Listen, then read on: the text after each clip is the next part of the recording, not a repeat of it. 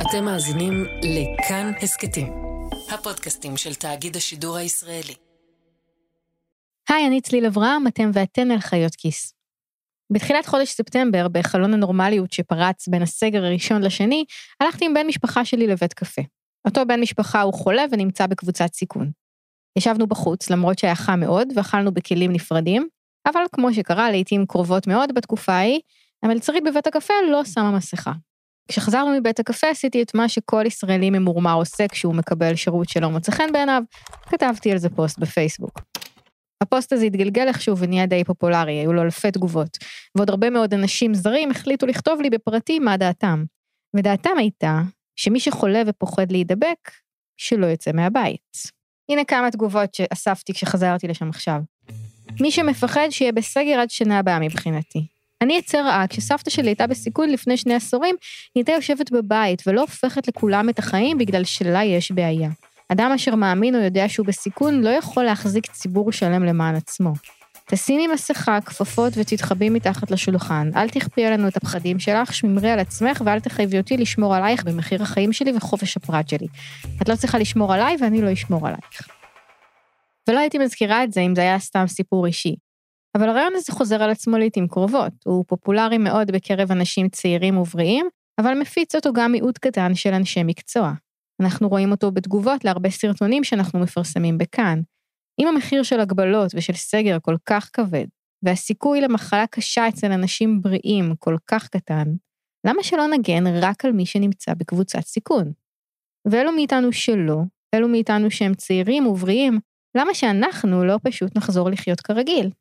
דמיינו את זה. אנחנו, הבריאים שבינינו, קמים מחר בבוקר, הולכים לבית קפה, יושבים בפנים, בלי מסכות, הולכים לאוניברסיטה, למשרד, לארוחת ערב עם חברים, אפילו למסיבה או להופעה, בלי לפחד. למה? הרי כל מי שבסיכון פשוט לא יהיה שם. אז השבוע בחיות כיס, למה אי אפשר לעשות סגר רק על מי שנמצא בסיכון? הפרק הזה לא יעסוק בשאלה של כלכלה מול חיים ובנגזרות שלה, כמו ההשפעות של ההגבלות על בריאות הנפש או על חיי החברה, כי בסוגיות האלה עסקנו בהרבה פרקים אחרים של חיות כיס, אחד מהם הוא פרק מאה שבעים ואחת, מחיר החיים של שאול אמסטרדמסקי. הפעם נדבר על מה המשמעות החברתית של להמשיך בחיינו בלי האנשים שנמצאים בסיכון, על האם יש בזה בכלל היגיון רפואי, ועל איך יראו החיים שלהם.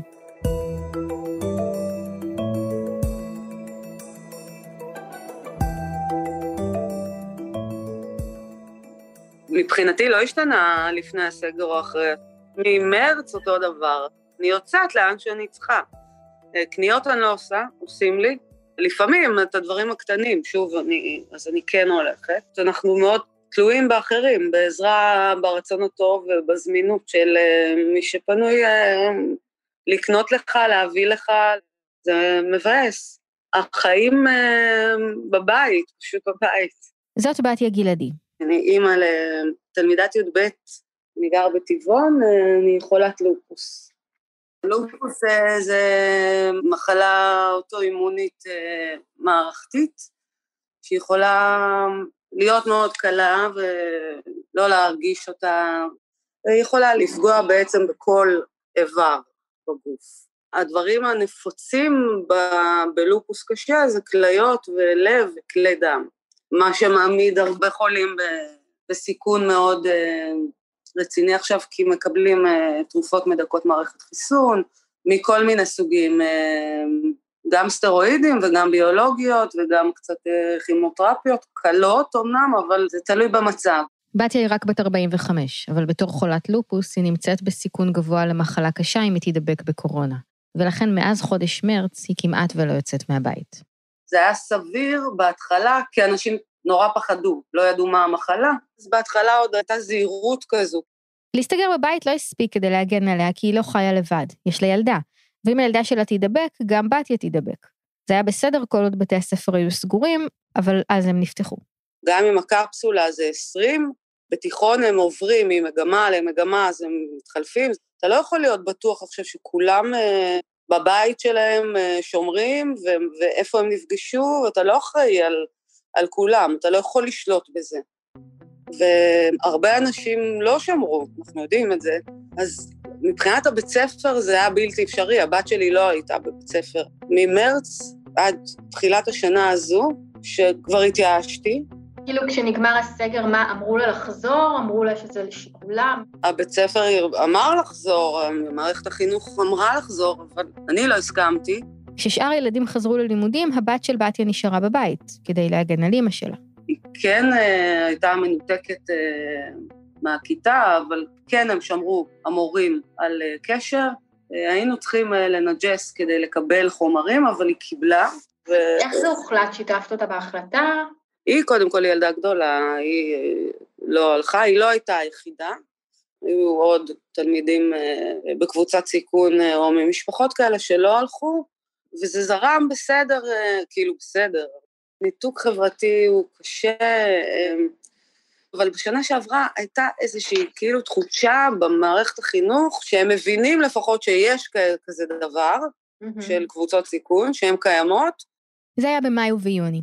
אם מערכת החינוך תיפתח ותחזור לפעול, אין לבת של הפתרון. מערכת החינוך לא חושבת על זה בכלל, גם כאילו מדברים על יציאה מהסגר, לא ברור איך הם יחזרו.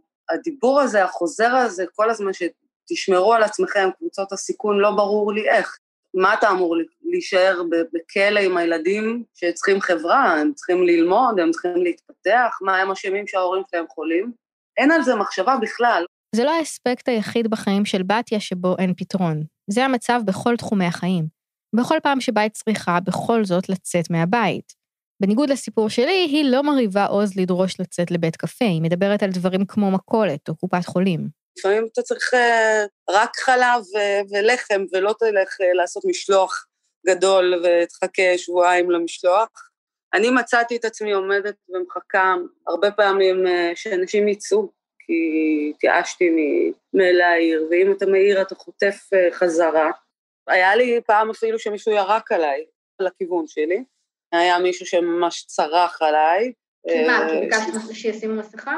כן, שאלתי למה בלי מסכה, זו חנות קטנה, זה, מישהו צעק עליי, לא מאמין במחלה הזאת, לא מאמין בדבר הזה, זה שקר, ולא טוב לך תשארי בבית. עכשיו, זה השיח גם ברשתות החברתיות, לא טוב לך תשארי בבית. אני לא יכולה רק להישאר בבית. אני למשל אמורה לעשות ספירת דם אחת לחודש. אני חושבת שעשיתי אולי פעם אחת בכל התקופה הזאת. למה? כי אתה מגיע לקופת חולים, ויש שומר נחמד שבודק אותך בכניסה, שאין לך חום ואתה עם מסכה, והכל בסדר. אבל אחר כך החיות והעובדים שם במרדפים אחרי האנשים, לא, הוא לא יכול לנשום, קשה לו, רגע, הוא טיפה הורית, וזה, וזה מפחיד. אני לא רוצה אה, לשבת באוטו כדי לחכות שמישהו יצא מהחנות, שהחנות תהיה ריקה, כדי שאני אוכל לקנות איזה משהו קטן, ואני לא רוצה להיות כל היום תלויה באנשים, שילכו יקנו לי, שילכו יביאו לי, אתה הופך לבן אדם נזקק, אתה הופך לבן אדם תלוי, ואתה לא בגיל הזה, אתה הופך לכמעט סיעודי ברמה, לא בבית שתבואו אה, לטפל בך, אבל אתה הופך לזקוק לעזרה בכל צד, וזה נורא. ויש עוד מקום בסיסי שאנשים בסיכון צריכים ללכת אליו, לעבודה. אין איזו הוראה מהמדינה שאומרת, אוקיי, קבוצות סיכון, יקבלו אבטלה, כי אסור להם להגיע. לא יודעת, קצבת נכות זמנית, אין לי מושג איך, איך הם יקראו לזה. אין כזה דבר. אתה צריך להחליט, או שאתה עובד או שאתה לא עובד. ואני מבינה גם את המעסיק, אתה לא מסוגל לעבוד. אז כן, העולם קר, וזה בעיה. אתה לא יכול להשאיר אנשים, להגיד להם, תשמרו על עצמכם, יופי. ממה הם התפרנסו. וכן, אני חייבת להגיד שכן, כשאני ועוד חברות שלי שחולות, ועוד אנשים שאני מכירה בקבוצות סיכון, אני מנהלת קבוצה של חולי לופוס, ושם מעל אלף איש, ובכל מיני גילאים, וכן, שמחו, אנשים שמחו, שיש סגר, כי בסגר, אתה לפחות חייבים להוציא אותך לחל"ת, הילדים שלך גם לא חייבים ללכת, אין בית ספר. יש לך פרנסה, אז זה יוצא כאילו אנחנו הרעים קצת, אנחנו דופקים את הכלכלה, דופקים את המערכת, אבל צריך לזכור שיש מלא אנשים שהם חלק מהכלכלה, הם בעלי עסקים, הם אנשים עובדים, הם מפרנסים, הם בעלי משפחות, זה גם מספרים עצומים. סקר הבריאות המעודכן ביותר שערכה הלשכה המרכזית לסטטיסטיקה נערך בשנת אלפיים ותשע. אז היו בישראל כ-שמונה מאות אלף בעלי יתר לחץ דם, כ-מאה ועשרים אלף בעלי מחלות ריאה, כ-מאה וחמישה עשר אלף חולי סרטן, כמיליון מעשנים, לא כולל את אלה שהפסיקו לעשן לפני כן, אבל עדיין נמצאים בסיכון. על פי נתוני האגודה הישראלית לסוכרת, בישראל כ-חמש מאות וחמישים אלף חולי סוכרת, ועוד חמש מאות וחמישים אלף במצב טרום סוכרתי. לפי נתוני הסקר החברתי משנת אלפיים וחמש עשרה, בישראל יש כ-שמונה מאות וחמישים אלף ישראלים בעלי עודף משקל, ואלה רק מצבי הרקע הנפוצים, בלי מחלות נדירות יותר כמו לופוס למשל. בנוסף, בישראל יש כ-תשע מאות וחמישים אלף בני שישים וחמש ומעלה. גודל קבוצת הסיכון בישראל הוא כ-שלושה וחצי מיליון ישראלים. אבל גם אם ניקח בחשבון רק את מי שמוגדרים בסיכון גבוה, אנשים שיש להם יותר ממצב רקע אחד, נניח הם גם מבוגרים וגם בעלי מחלה אחת, או גם סובלים מעודף משקל וגם חולים, נגיע לכמיליון ושלוש מאות וחמישים אלף ישראלים, חמישה עשר אחוז מהאוכלוסייה. הערכות אחרות מדברות על כשני מיליון ישראלים בקבוצת סיכון. בחודש ספטמבר פרסמה קבוצה של מדענים ורופאים ישראלים מודל להתמודדות עם הקורונה שנקרא היגיון בריא. לפי ההצעה של מודל היגיון בריא, כל המגבלות יבוטלו. גם כללי הריחוק החברתי והמסכות, גם הבידוד למי שחוזר מחול, כולנו נחזור לשגרה. מלבד אותם מיליון ושלוש מאות וחמישים אלף אנשים ובני משפחותיהם. יש משהו שעולה מכל העולם, וזה האובזרבציה הפשוטה, שהווירוס הזה מאוד מסוכן לאוכלוסיות מסוימות, שנקרא להם אוכלוסיות בסיכון, והוא הרבה פחות מסוכן לאוכלוסיות אחרות. זה פרופסור אוריאל מוניץ, ראש מעבדת הקורונה באוניברסיטת תל אביב, ומי שמקים היום מעבדת קורונה נוספת בדרום. הוא בין קבוצת המדענים שמציעה את מודל היגיון בריא. אנחנו מציעים לעשות, לנצל את המידע הזה שהצטבר בכל העולם, אגב, לא רק במדינת ישראל, אלא בכל העולם כולו, לנצל אותו כדי לעשות דבר שנקרא focused protection, לעשות איזושהי הגנה שהיא הגנה ממוקדת. אנחנו אומרים, בואו ננסה מראש להתכוונן לזה שאנחנו נמנע את הזליגה הזאת. במצב הנוכחי היום, אנשים מבוגרים, לדוגמה כמו ההורים שלי, שכרגע אין שום דבר שמגן עליהם, והם לא נמצאים בבית אבות, אלא הם חיים בבית, ומעצם זה שהם מבוגרים, וגם יש להם אולי מחלת רקע כזו או אחרת, הם בסיכון. אז הם מאוד מפחדים להסתובב בסופר, כי כל בן אדם שהם פוגשים ברחוב, יכול להיות בן אדם שידביק אותם. אז מראש הם נמנעים. מה היה קורה אם היינו עכשיו אומרים לאוכלוסיות בסיכון, תראו, יש לנו שעות ייעודיות בשבילכם. אתם יכולים להסתובב בשעה הזאת בחוץ, בגלל שהסיכוי שתפגשו בשעה הזאת בחוץ, בסופר, במקומות שאתם צריכים לצרכים שלכם, היא מאוד מאוד נמוכה. כדי לבודד את מי שבסיכון, לא רק את כל האנשים האלה יהיה מספיק לבודד. יהיה צריך לבודד גם את בני הזוג שלהם ואת הילדים שלהם. במשפחות שבהן יש ילד חולה, כל המשפחה תצטרך להיות כל היום בבית. הילדים יפסיקו ללמוד, ההורים לא יעבדו. אם בכל בית של אדם בסיכון יש אפילו עוד אדם אחד, אנחנו כבר מדברים על בין שלושה לארבעה מיליון ישראלים בבידוד, יותר מכל ישראלי שלישי. לפי המודל של היגיון בריא, האנשים האלה, כשליש ממדינת ישראל, יקבלו שעות נפרדות בסופר, בדואר, בקופת החולים ובבנק, כדי שלא יצטרכו לבוא במגע כלל עם שאר האוכלוסייה. הם יקבלו תמיכה כלכלית כדי שלא יצטרכו ללכת לעבוד, וילדיהם יהיו זכאים ללמידה מרחוק שילמדו מורים שיהיו בסיכון בעצמם. אנשי היגיון בריא מסבירים שזה יהיה המצב רק לחודשיים שלושה, ואחריו המגפה תיפסק. חשבתי על הרעיון הזה השבוע כשהגעתי לסניף הדואר בשכונה שבה אני גרה בדרום תל אביב. בסניף הזה יש שגרת קורונה כבר כמה חודשים. זה אומר שאסור לאף אחד להיכנס חוץ ממי שהגיע תורו. כיוון שאסור להיכנס פנימה, בכל שעה של היום מתגודדים מחוץ לסניף עשרות אנשים, בגשם ובשמש. חלקם עומדים ברווחים, אבל רבים מאוד עומדים קרוב ממש לדלת. אחת לכמה שניות עובדת של הדואר פותחת את הדלת לכדי חריץ, וחוסמת בגופה את מי שמנסים להיכנס. היא קוראת מספר מאה וארבע עשרה, כשהיא אותה מסכה על הפה בלבד, ואנשים בחוץ, רבים מהם מבוגרים, מנסים לשמוע מה היא אמרה, אז הם מתקרבים עוד לדלת. וכשמספר מאה וארבע עשרה בר המזל מבין שזה תורו, הדלת כבר מתחילה להיסגר. אז הוא צועק, סליחה, סליחה, אבל כולם מתגודדים מסביב, ולבסוף הוא נדחף ביניהם, ולאחר מגע פיזי ממושך, והרבה אנשים זרים, הוא מצליח להגיע לדלת. בפנים בתוך הדואר יש שלושה אשנבים ממרחב המתנה של בערך שני מטר מול כל אחד מהם, וליד כל אדם שממתין יושב ועומד עוד מישהו שהצליח בכל זאת להסתנן פנימה ולחכות בפנים. כשהוא יוצא החוצה הוא צריך לבקש מהעובדת של הדואר לצאת, והיא פותחת שוב את הדלת לכדי חריץ, ושוב חוסמת בגופה את עשרות הממתינים המזיעים בחוץ מלהידחף פנימה. ומי שצריך לצאת מבקש לעבור שוב ושוב ושוב, עד שהוא מתייאש ונדחף בין גופה של העובדת לבין המשקוף, ואחר כך בין עשרות האנשים שממתינים בחוץ, קרוב לדלת, כדי לשמוע אם הגיע תורם. וזה מצב העניינים הרגיל כשכולם צריכים להיזהר מהקורונה. האם במצב של סגר לאוכלוסיות בסיכון בלבד, סניף הדואר הזה יצליח לדאוג לכל אותם אנשים בסיכון, ביניהם אנשים מבוגרים וחולים, למקום בטוח לשבת בו בלי להתחכך באחרים עם שמירת מרחק? משום מה אני בספק. וממילא כל אותם אנשים בסיכון יצטרכו להיות במגע עם אנשים שאינם בסיכון, עם פקידות הדואר, עם הקופאים בסופר, אנשים שבשאר החיים שלהם יהיו חופשיים לעשות כרצונם ואולי ידבקו. התשובה של פרופסור קומיניץ לעניין הזה הייתה שמכן ייפגשו עם קופאים שעלולים להיות חולים, אבל עדיין כמות המפגשים תהיה קטנה יותר משהיא היום, אז הסיכון גם יהיה קטן יותר. חבר אחר בצוות, פרופסור אודי קימרון, אמר לי שאלה עניינים טכניים שיהיה אפשר לפתור. ועל פניו זה אולי הגיוני, אבל לפי יכולות הביצוע של מדינת ישראל שאנחנו רואים עכשיו, קשה לדמיין איך זה יעבוד. בתוכנית היגיון בריא מציעים שאנשים בסיכון יקבלו תמיכה כלכלית מהמדינה כדי שלא יצטרכו לצאת לעבוד. בשיא המשבר, כמיליון ישראלים קיבלו דמי אבטלה. האם אנחנו רוצים או מסוגלים לשלם דמי אבטלה לשלושה מיליון אנשים כדי שהשאר ימשיכו בשגרה? בתוכנית אין הערכה בכמה כסף מדובר ומה היו המקורות שלו. אבל גם כאן הם מעריכים שכמה מסובך ויקר שזה לא יהיה, זה יהיה זמני מאוד. אבל... זה רפואית לא נכון. זאת פרופסור גילי רגב מבית החולים שיבא.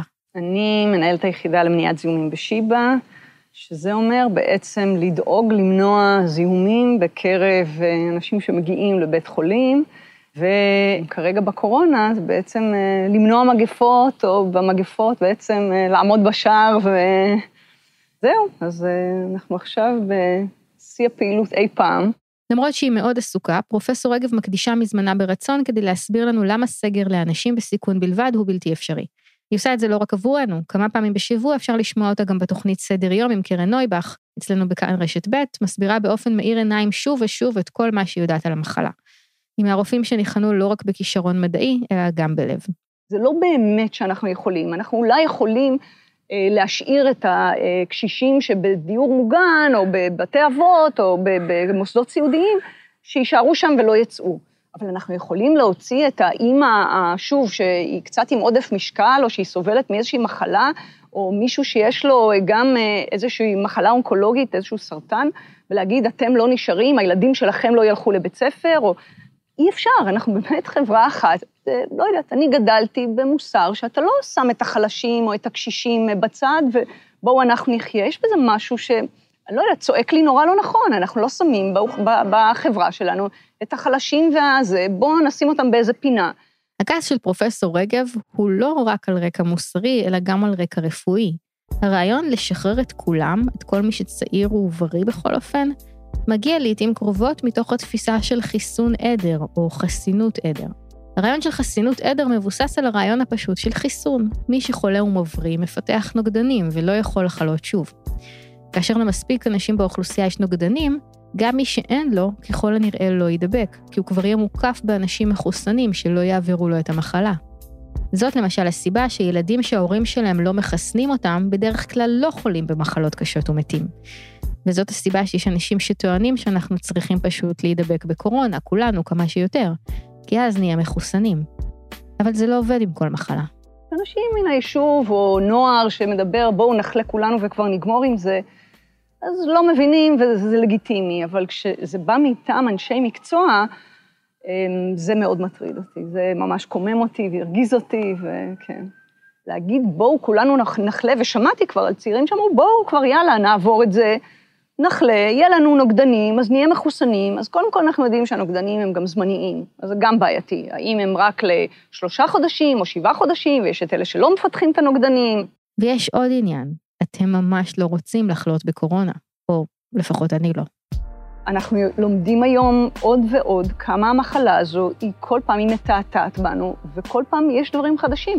אנשים שבהתחלה חשבנו שאלה שסובלים מכל מיני תופעות שאנחנו קוראים להם פוסט-קוביד, מחלה שבעצם נמשכת, או איזשהן תלונות יותר ממושכות, זה אנשים שסבלו מהמחלה הקשה, כאלה שהיו מאושפזים, ואחר כך נשאר אולי איזה שיער ריאתי, אולי כל מיני תופעות לוואי אה, אה, לבביים. אנחנו לומדים שזה לא נכון. גם אנשים שהייתה להם מחלה מאוד קלה, פתאום מספר שבועות אחרי, לפעמים שבועיים אחרי, לפעמים שבוע, שלושה, ארבעה שבועות אחרי, פתאום מופיעים עם תופעות לוואי קשות, עד כדי אשפוזים, ולפעמים גם תופעות לוואי לא, שלאו דווקא מצריכות אשפוז, אבל הן מאוד לא נעימות. נשירות שיער מאוד משמעותיות, אנשים שממש מתארים שיוצאים להם גושים של שיער, כבר מישהי ששמעתי שהלכה ל- ל- לקנות פאה, בעקבות הנשירת פאה, זאת אומרת, לא, זה לא נעים. הדיבור על ירידה קוגניטיבית הוא נכון? וגם יש כאלה שמתלוננים שהם נורא לא מרוכזים מאז, ועכשיו חלק אתה לא יודע אם זה פשוט חרדה סביב כל באמת החשש ממה יהיה לי עכשיו שחליתי, וחלק זה כנראה אמיתי, זאת אומרת, יש איזה שהם שינויים, האם הם לאורך זמן, אנחנו לא יודעים, אבל זה ממש לא מחלה שאני הייתי מאחלת לא לילדיי ולא לאף אחד ממקורביי או בכלל, אז אני לא חושבת שזה נכון בהיבט הזה הרפואי. נכון שהרוב יעברו את זה בסדר, אבל אני לא הייתי רוצה לקחת את הסיכון. אבל משהו פה לא יסתדר לי. הרי אנחנו רואים שבכל פעם שאנחנו מסירים מגבלות, התחלואה עולה שוב ושוב. אז מה עשינו בזה? הרי כל סגר מוריד את ההדבקה, ואז שפותחים האחוזים עולים. זאת אומרת, אנחנו רק יכולים לדחות את כמות ההדבקות, לא להקטין אותה בסופו של דבר. נכון, אבל יש לזה המון המון משמעות. ככל שאנחנו דוחים את המגפה הזו, אחד, אנחנו מתקרבים לחיסון. וזה נורא נורא משמעותי. בעצם אנחנו לומדים יותר איך להתמודד עם התחלואה גם כשיש. זאת אומרת, אנשים שאולי בגל הראשון נפטרו, יכול להיות שאפשר היה להציל אותם, או אפילו את התחלואה שלהם, לנהל אותה אחרת. זה באמת נגיף חדש שכל היום מלמד אותנו שוב דברים חדשים, אבל ככל שעובר הזמן אנחנו כן יודעים יותר, ובעיקר אנחנו מתקרבים לחיסון. וזאת הנקודה החשובה מבחינת פרופסור רגב. כי אם לא יהיה חיסון, יכול להיות שבסופו של דבר הרבה מאוד אנשים באמת ידבקו, וכל מה שעשינו זה לדחות את ההדבקה שלהם ולשפר את הטיפול בהם. אבל יש סיכוי טוב, טוב מאוד אפילו, שכן יהיה חיסון. מה בסופו של דבר עוצר מגפה? עצם זה שאנשים בסופו של דבר, חלקם כבר נחשפים. אם אתה באוכלוסייה מסוימת מצליח להגיע לזה שרק עשרים אחוז מהאנשים חלו, והשאר הצליחו להימנע, ואתה מרדד את כל המפגשים שיש. ובסופו של דבר, באותה קהילה זה יימנע. אם זה יגיע שוב בעונה הבאה, שוב פעם יכולה להיות התפרצות. אבל לפחות לא נהיה בהתפרצות כמו איטליה או ניו יורק שהיו בהתחלה, והגלים האלה המאוד מאוד גבוהים, חד משמעית מביאים איתם תמותה, אנחנו מבינים את זה היום. אז אנחנו רוצים למנוע תמותה, אנחנו רוצים למנוע תחלואה קשה של אנשים, וזו הדרך היחידה לעשות את זה. ומה שתיארת עכשיו זה לא חיסוניות עדר? זה לא חיסוניות עדר, כי חיסוניות עדר אומר בעצם שכולם, אנחנו פורקים כל עול, מי שיהיה מחוסן יהיה מחוסן, ואתה בסופו של דבר משאיר את האלה שתמיד יהיה איזשהו אחוז שלו, כי זה תלוי באמת בסוג התחלואה, ב-אר אפס של הנגיף, כל מיני דברים נוספים שישפיעו על כמה אנשים בסופו של דבר יצטרכו להיות חולים לפני שנגיע למה שנקרא חיסוניות העדר. בכל מקרה אני מניחה שיהיה חיסון. השאלה אם הוא יהיה חיסון אפקטיבי רק לכמה חודשים, לשנה שנתיים, לכל החיים, זה שוב שאלות שאנחנו לא יודעים אותן, אבל יהיה חיסון, אנחנו מתקדמים לשם מאוד, אז, אז יש סיבה לחכות. המרואיינת הרביעית שלי בנושא הזה היא דוקטור נעמה קרמי. אני חושבת שהמשוואה פה היא, היא משוואה שגויה. זה לא או שאנחנו נטיל סגר על כולם, על כל המחירים שגם הם לא הכרחיים, או שאנחנו נטיל סגר רק על האוכלוסייה בסיכון, אוקיי? גם מבחינה רפואית זה לא, לא עומד, וגם מהבחינות שאני יותר מדברת עליהן. דוקטור נעמה קרמי היא דוקטור לפילוסופיה. היא עוסקת בזכויות אדם, אזרחות והגירה. עם תחילת המשבר, קרמי פרסמה בבלוג שלה, קרוא וכתוב, שני פוסטים עזים מאוד על היחס לאוכלוסיות בסיכון, על ההנחה שמי שמת עם מחלות רקע, המוות שלו טרגי פחות, ומכאן גם ההנחה שזה רעיון טוב, פשוט לבודד אותו. קרמי מזכירה בתחילת השיחה שלנו, שהרבה פעמים השיח הזה של סגר למסכנים בלבד, מציג משוואה לא נכונה, או שיהיה סגר לכולם, או שיהיה סגר על שלושים אחוז מהאוכלוסייה. המשוואה הזו שמה בצד את האפשרות השלישית, לשמור על כללי ריחוק חברתי, וכך אולי להימנע מסגר בכלל. קרמי בעצם הדגישה שמה שהרבה אנשים דורשים, הוא לסגור את האוכלוסיות בסיכון לא כדי שכל האחרים לא יהיו בסגר, אלא כדי שכל האחרים לא יצטרכו לוותר על מסכות ועל התקהלויות. אני לא מקבלת את המשוואה הזאת שעושים בכלל, היא לא, היא לא משוואה אה, נכונה, והיא סוג של אה, גישה שבזה לחיים של אחרים, כאל חיים ששווים פחות, כאל חיים שכביכול יש להם פחות ערך. אגב, מחלות הרקע שמדובר בהם זה מחלות של אחוז מאוד גבוה באוכלוסייה מעל גיל מסוים, יש, כן, מצבי רקע נקרא לזה. בעצם אומרים להם, השמירה על החיים שלכם זה עסק אישי שלכם, זה לא עניין שלנו כחברה. קרמי מצביעה על אותה אסימטריה שהצביעה עליה בתיה, כשסיפרה על התגובות הקשות של אנשים שהיא מבקשת מהם לשים מסכה בבית המרקחת או במכולת. מי שמורה לאנשים בסיכון להישאר בבית, בעצם מבקש מהם להקריב את כל חיי החברה שלהם, את הפרנסה שלהם ואת התפקוד היומיומי שלהם למען הכלל. אבל מול ההקרבה העצומה הזאת שהוא דורש, הוא בעצמו לא מוכן לעשות אפילו הקרבה קטנה למען מישהו אחר. הקרבה של הזכות הבסיסית לא לשמור מרחק ולא ללכת עם מסכה. כל השיח הזה בעצם מתחילת המחלה הוא, הוא מבטא אדישות ממש קטלנית לחיים של אחרים, לבריאות של אחרים, לאפשרות שאחרים ימותו, חוסר באמת מוכנות לוותר, ויתור הכי קטן, לא נוח לי ללכת עם מסכה, כמו שאני אומרת, כן, זה באמת לא נוח, הרבה פחות נוח להיות מונשמים. דוקטור קרמי מתארת באיזה מהירות הביאו אותנו מגפה למצב שבו אנחנו מרשים לעצמנו להעריך בקלות ראש מהו ערך החיים של אנשים אחרים. אם לנסות לנסח את זה רגע במונחים יותר של תורת המוסר, הגישה של האנשים האלה שאומרים, אבל יש מחיר לזה ומחיר לזה, מה שדיברנו על זה קודם, מעבר למה שאמרתי, שזה צריך להסתכל על זה בצורה אחרת כמשוואה, אני פשוט לא מקבלת את המשוואה הזאת, אז זה פשוט גישה מאוד תועלתנית, כן? גישה שאומרת, אנחנו נקמת את החיים של האנשים, מה מביא יותר תועלת חברתית, אדם שכבר רוב חייו מאחוריו, כבר לא יביא לנו תועלת, לא יפרנס כנראה, אנשים קנה לי מחלות, ובעצם אנחנו דורשים מהם לשלם את המחיר, למען התועלת החברתית, למען סוג של חוק ג'ונגל, החזק שורד. האם אנחנו רוצים לחיות בחברה כזאת? תוך כדי שיחה איתה, אני חושבת כמה מהר התרגלנו ולמדנו את השמאות הזאת. כמה שנות חיים נשארו לאדם, והאם אלה שנים שנתפסות בעינינו, מהנות או משמעותיות מספיק כדי לחיות אותן. ויש לך איזושהי דרך להבין איך זה קורה? אני חושבת שראינו בעצמנו חברה שיש לה הרבה חסרונות, אבל היא סולידרית, יש, היא מקדשת את החיים. איך כל כך מהר הדרדרנו למצב שאנשים מעריכים את החיים של אחרים כשווים פחות משלהם? זה קשור להרבה מאוד גורמים. השאלה למה בישראל הממשלה לא מציעה תוכנית תמיכה, כמו שאנחנו רואים במדינות אחרות, היא שאלה שהיא כאן אולי חורגת מנושא השיחה, אבל, אבל אי אפשר להתעלם ממנה, זאת אומרת, אם היו עושים סגר, אבל יחד עם זה, לא מאפשרים לאנשים להתמודד כלכלית, נותנים תמיכה הרבה יותר רחבה, אז, אז אנחנו כולנו היינו במקום אחר, ולכן אנחנו אוהבים לספר לעצמנו שאנחנו חברה סולידרית, אנחנו חברה שהיא כבר הרבה זמן, הרבה פחות סולידרית, התפוררה לנגד העיניים שלנו בגלל הרבה סיבות, בין השאר, בגלל שדואגים לחסל אותה פה, דואגים ליצור מצב של חוק ג'ונגל, משסים אוכלוסיות של אזרחים אחת בשנייה, ונוצר כיתוב, ונוצר פילוג, והדברים האלה לא נגמרים.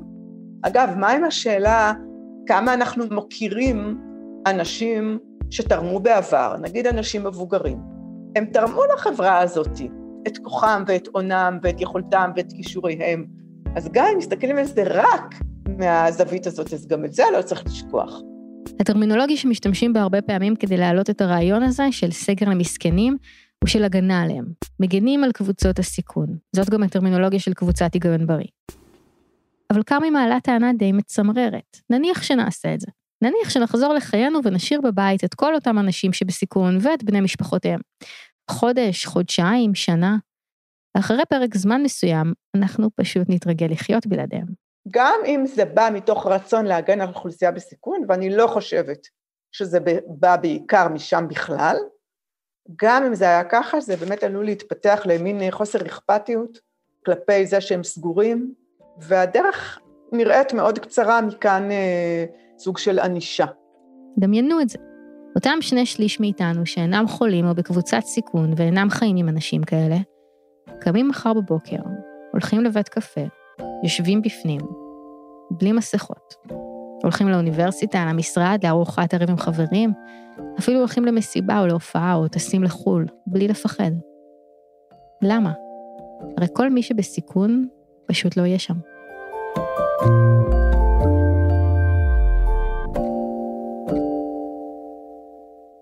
אנחנו היינו חיות כיס, זה פודקאסט הכלכלי של כאן. העורך הוא רום עתיק, את הסאונד ערך אסף רפפורט, רחל רפאלי סייעה בעריכה.